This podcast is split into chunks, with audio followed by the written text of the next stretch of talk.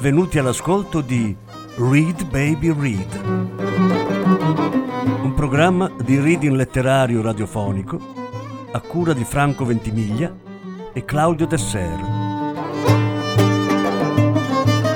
Voce Franco Ventimiglia. Regia Claudio Dessert.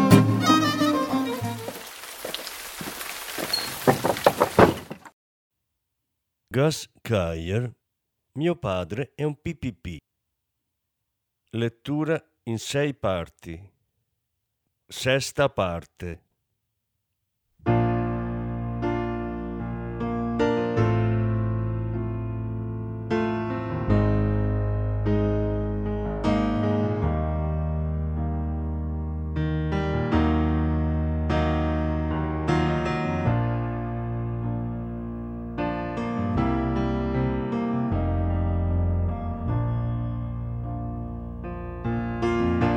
When the rain is blowing in your face and the whole world is on your case, I could offer you a warm embrace to make you feel my love.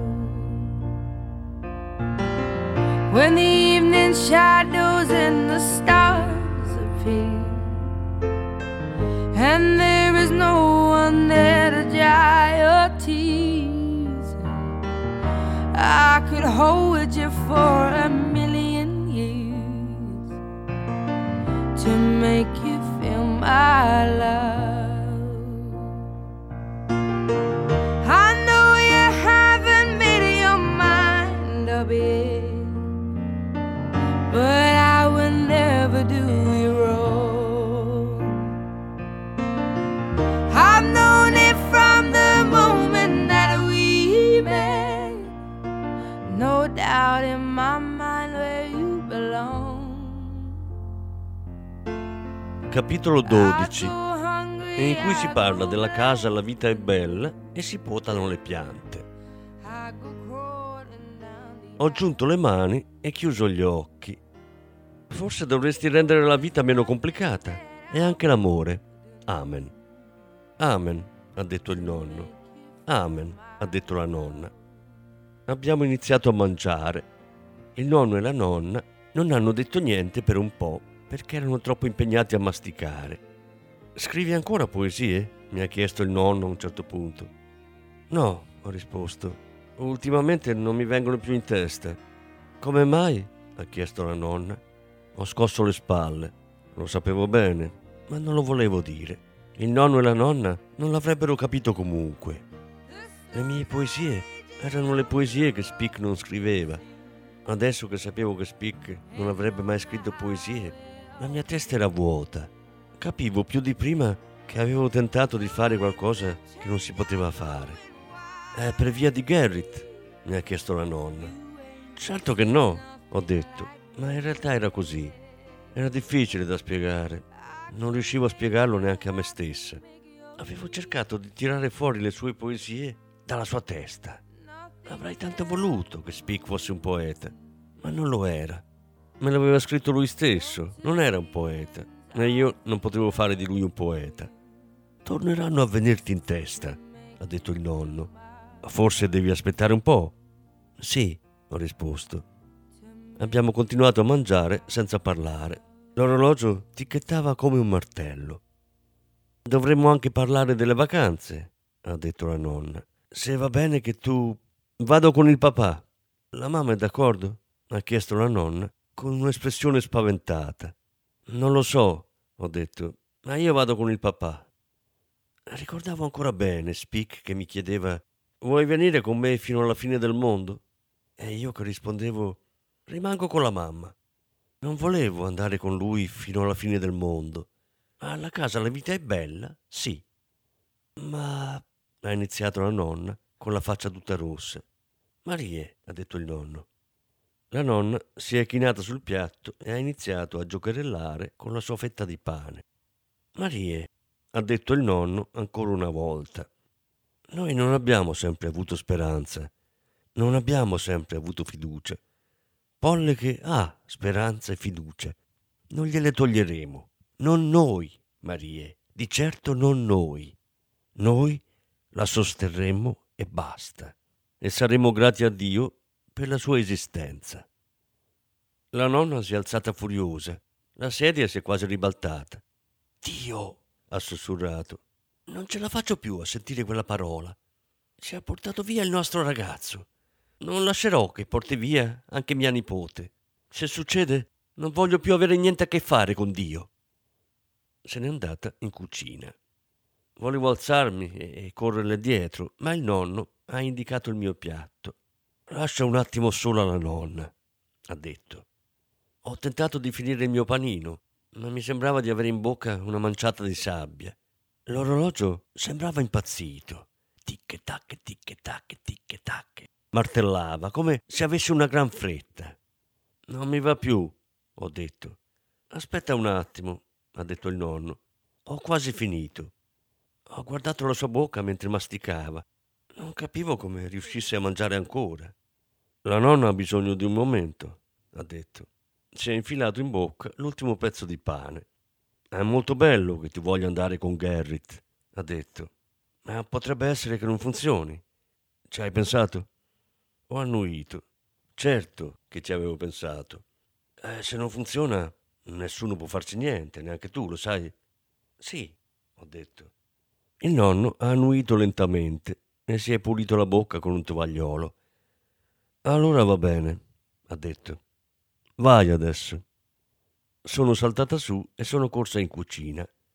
La nonna ha un mucchio di piante in cucina e anche nella serra che confina con la cucina. Quando sono entrata le stava tagliando con le forbici. Zac, zac, facevano le forbici.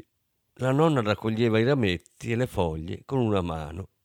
Perché lo fai? Le ho chiesto. Mi ha guardata. Mi sono accorta che aveva quasi pianto, ma non del tutto. Se non vengono potate crescono troppo e non riescono a sopportare il proprio peso, ha detto. Ma a volte penso che non dovrei mischiarmi. E all'improvviso è arrivata una poesia. Le piante son da potare, zac zac, via un angolino, zac zac, via un ramettino. Il proprio peso non riescono a sopportare, zac zac, via una spinetta, zac zac, via una foglietta. O forse non mi devo immischiare. Stavo giocando con Pollecke, spingeva la sua testona contro il mio petto, cercando di farmi cadere. Accidenti quanto era forte quella bestia! Io resistevo con tutte le mie forze, ma non riuscivo a trattenerla. Lei continuava a spingere e io dovevo indietreggiare. «Ehi, Pollecke!» ho sentito. Ho mollato Pollecke e ho fatto un balzo di lato. «Ehi, Tom!» ho detto. «Sembri un torero», ha detto Tom. «Perché?» ho chiesto. «Pollecke non è un toro, io non cerco di infilzarla». Tom non ha detto niente. Ha preso un pacchetto di sigarette dalla tasca dei pantaloni, ha tirato fuori una sigaretta e l'ha accesa con un accendino. «Ma dai!» ho esclamato. «Fumi?» «Ah, sì, perché?» Ho scosso le spalle. Per me era una cosa stupidissima. «Vuoi fare un giro col motorino?» ha domandato. «No», ho risposto. Non so cosa mi prendeva. Il giro con il motorino era stato davvero emozionante, ma boh, adesso non avevo voglia. Quando poi l'ho raccontato alla mamma, lei ha detto: quando avrai quattordici o quindici anni, quel tipo di ragazzi ti sembrerà all'improvviso incredibilmente interessante. Non riuscivo a immaginarmelo. Ma non si diventa mica sempre più stupidi? Ho esclamato. Beh, ha detto mia madre, da quando avevo undici anni non mi pare di essere diventata più intelligente. Mi ha fatto ridere. That is not supposed to keep you warm. It hasn't turned a night, but still a great time. And in the empty months will be your good light.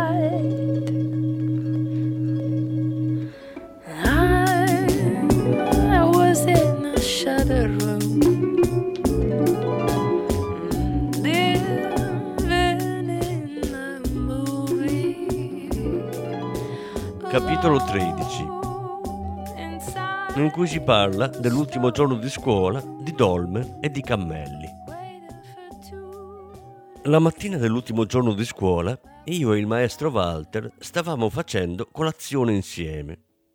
«Senti», ha detto il maestro, «io e tua madre dovevamo sposarci il mese prossimo, ma rimandiamo ancora un po'». A volte non credo alle mie orecchie e mi sembra di sognare. «Perché?» ho chiesto. «Boh, così. Abbiamo tutto il tempo, no?» ha risposto il maestro. Non mi sembrava un buon segno. C'era qualcosa che non andava? Mi sembra meglio aspettare che torni Speak, ha aggiunto. Così può venire anche lui. Ecco cos'era, Speak. Poco dopo è scesa mia madre in vestaglia. Secondo me non aveva dormito bene. Si è seduta a tavola con la faccia tutta stropicciata e si è presa una tazzina di caffè. «Mi ha lasciata», ha annunciato. «Ma non è vero», ha protestato il maestro. «Il senso è quello». «Non è vero! Dice che forse amerò più Speak quando sarà guarito». Tamburellava con le dita sul tavolo. «Che razza di idea!» Questa volta il maestro non ha ribattuto. «Non si fida di me neanche un po'», ha ripreso mia madre. «Non è questo», ha detto il maestro. A quel punto è calato il silenzio. Sentivo solo il tamburellare delle dita della mamma sul tavolo. «Walter vuole solo aspettare ancora un pochino», ho tentato di spiegare, ma lei non ascoltava. «Rompere una promessa di matrimonio», ha borbottato. «Lo sai che in Inghilterra è punito per legge?» Il maestro è scoppiato a ridere. «Io non rompo niente, voglio solo aspettare qualche mese, poi, se mi vorrai ancora, ci sposiamo». «Sì, sì», ha fatto mia madre. Il maestro mi ha guardata. «Non si fida di me neanche un po'». «È per via di sua madre», ha detto lei. «Non mi vuole». Il maestro ha fatto un sospiro profondo. Ho guardato il suo naso e ho pensato: ma perché non usa le mie forbicine? A scuola abbiamo raccontato dove andremo in vacanza. «Caro?» ha chiesto il maestro. «In Spagna con mio padre», ha detto Caro. «Tu, Mimoun?» «In Marocco, maestro», ha detto Mimoun. «Tu, Mehmet?» «In Marocco, maestro», ha detto Mehmet. «Tu, Fatima?» «In Marocco, maestro», ha detto Fatima. È andata avanti così per un po', poi è toccato a me. «A Drenthe, con mio padre, maestro», ho detto. «Ah», ha fatto il maestro, «bello?» «Sì», ho confermato, «ci si diverte un sacco a Drenthe».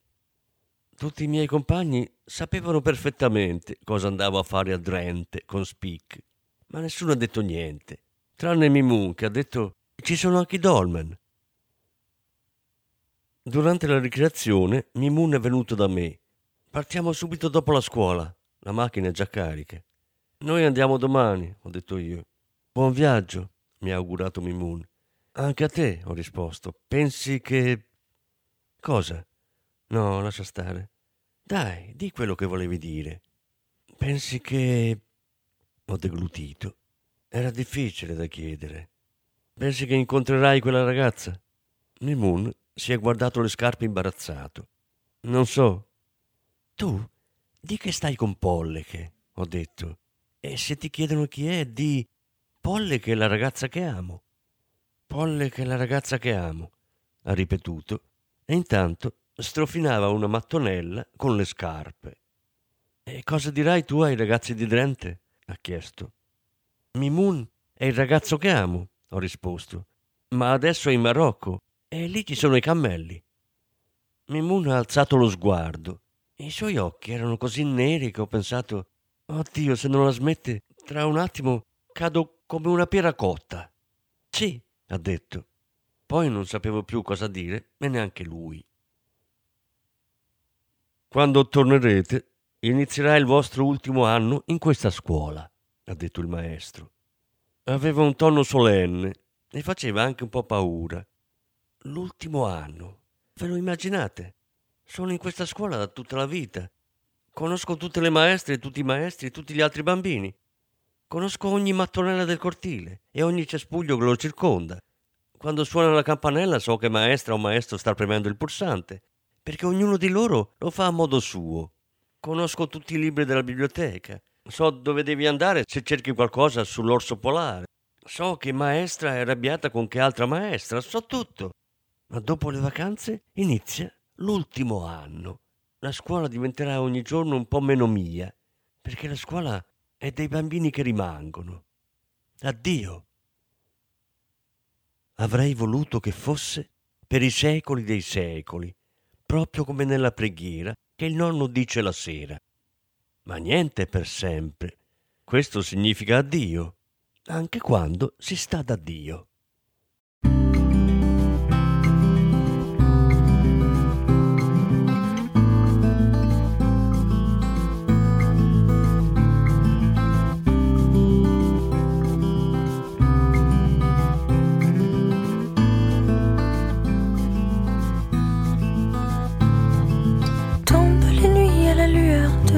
Qui fondent et que la lumière soit. Passent les heures que s'écoulent à jamais les secondes et que la lumière soit. Au loin, entendu le bruit qui court, au point, juste au point du jour, à deux pas de chez toi. À deux pas de chez moi. Tombent les feuilles et les larmes sur tes joues qui roulent et che la lumière soit. Capitolo quattordici, in cui Speak racconta di un ragazzino mingherlino, qualcun altro di un di dietro, e incontriamo una donna allegra con le guance paffute. Dopo la preghiera, Speak ha chiesto: «Posso farvi notare che Dio non esiste?» «Ma cosa dici?» ha detto il nonno. «Non me ne ero mai accorto». Speak è una cara persona, eh? Ma a volte lo picchierei. Eravamo dal nonno e dalla nonna perché, andando alla casa La Vita è Bella, dovevamo passare a prendere una valigia con dei vestiti nuovi per Speak. Speak stava proprio bene, lavato, rasato e rivestito da capo a piedi.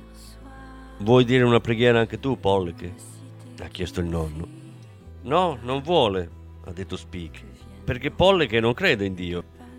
Io ho giunto le mani e chiuso gli occhi. Ho detto: «Sono contentissima che Speak sia qui e che si disintossicherà. Quindi, anche se non esisti, grazie lo stesso. Amen».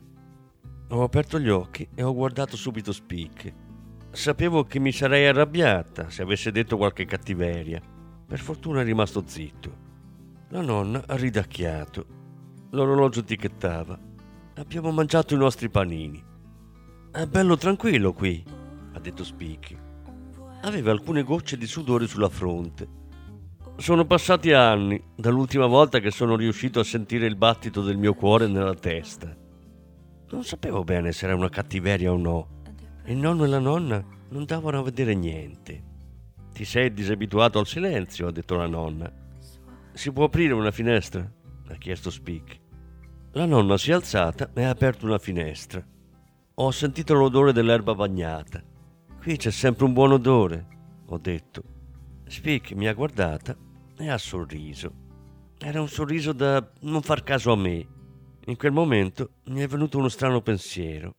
Ho pensato: Speak deve piangere, ma non ci riesce. Ho cercato di provare quello che provava Speak.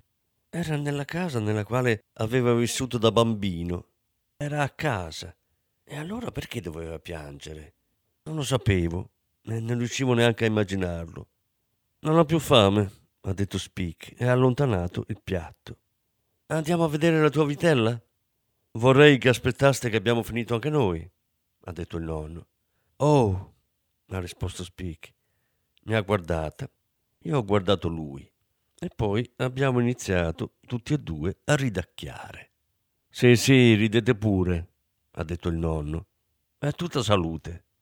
La nonna ridacchiava con noi. Eravamo seduti nel piccolo prato di Pollecke. Lei pascolava tranquilla e noi chiacchieravamo. «Ho pensato una mini poesia», ho detto, «stamattina in autobus. Sentiamo».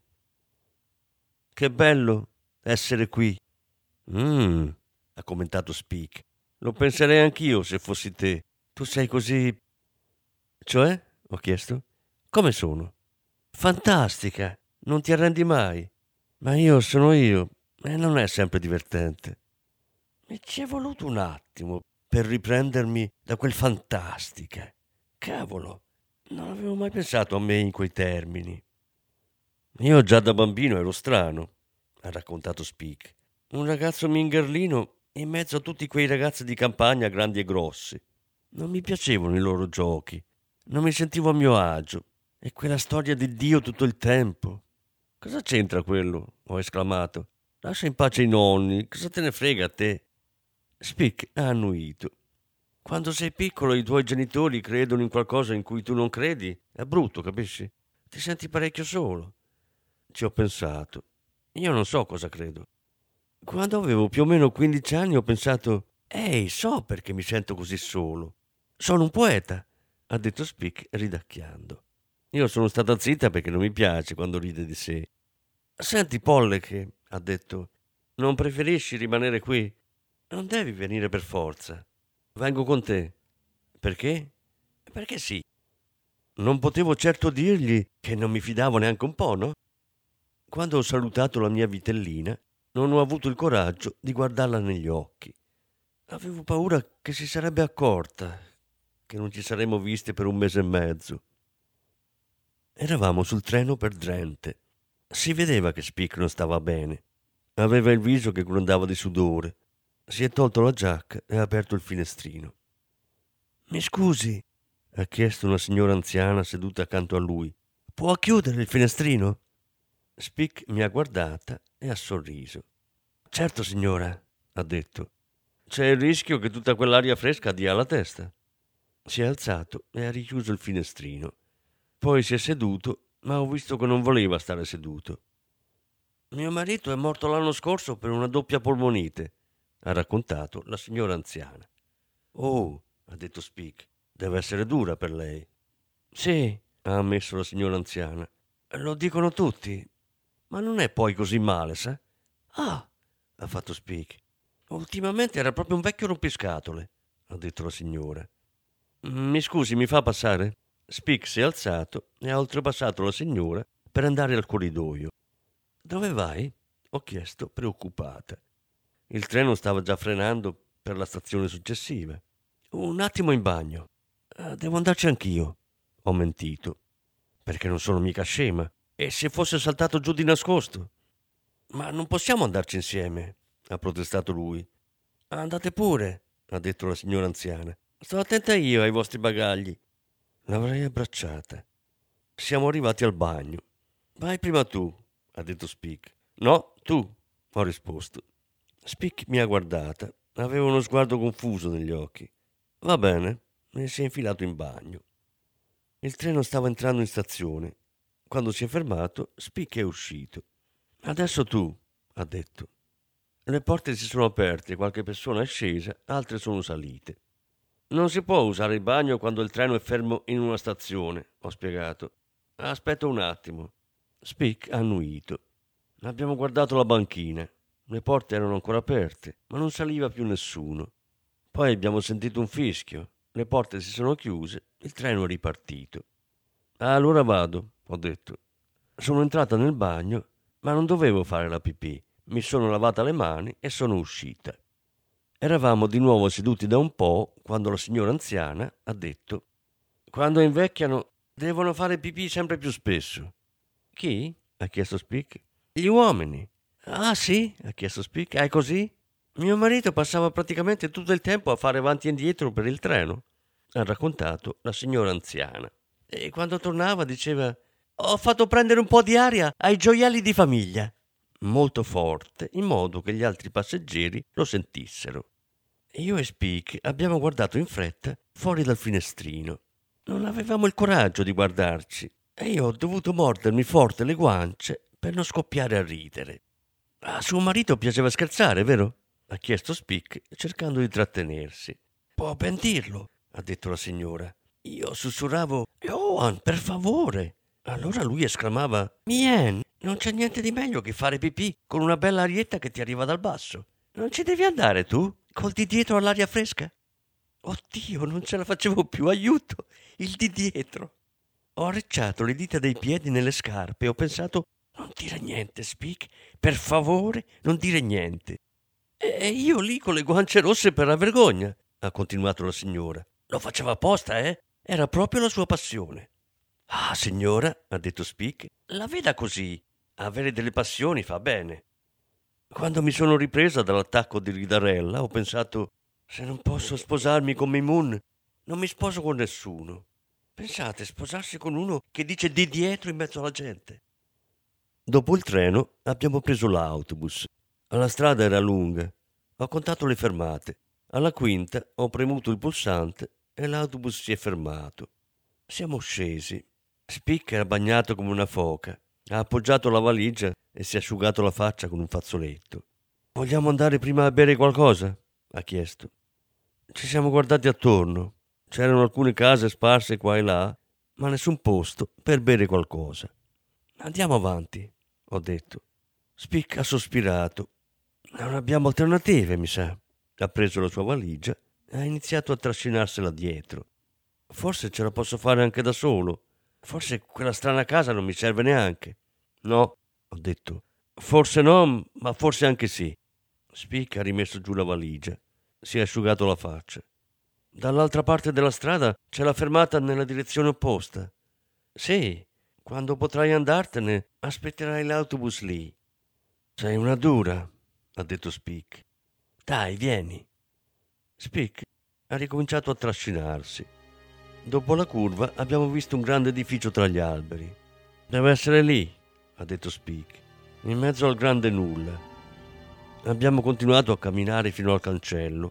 Era una bella casa, con un grande giardino tutto attorno. Su una terrazza c'erano alcune persone sedute e bambini che giocavano. Non fa per me, ha borbottato Speak. Per me sì, ho detto. Io entro. Tu resti qui? C'è stato un attimo di tensione. Non ero sicura di quello che avrebbe risposto Speak, ma sono riuscita a nascondere la mia paura. Certo che no, stupidina. Vado dove vai tu. Quando abbiamo superato il cancello, mi ha preso la mano. Lo sentivo tremare. Abbiamo attraversato il giardino verso la terrazza e a metà strada ci è venuta incontro una donna. Aveva un viso allegro e due guance paffute. Ciao, ha detto tendendo la mano. E io sono Ina. Speak le ha dato la mano e ho visto il suo viso rischiararsi. I suoi denti splendevano al sole e improvvisamente sembrava un po' un pirata. Ho pensato, oh no. Outside the storm clouds gather.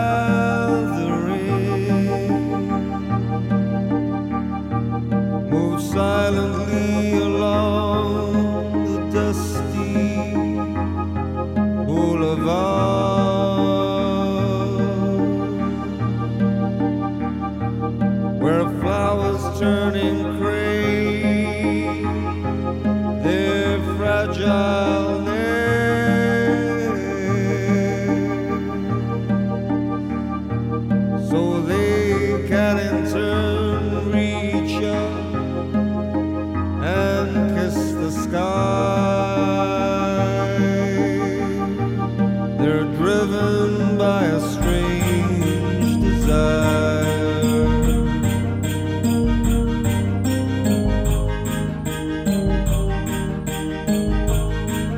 Unseen by the human eye. Someone's gone.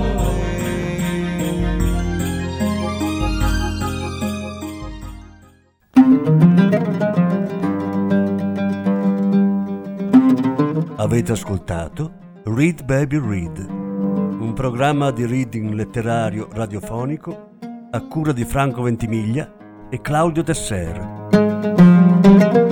Grazie per l'ascolto, alla prossima settimana.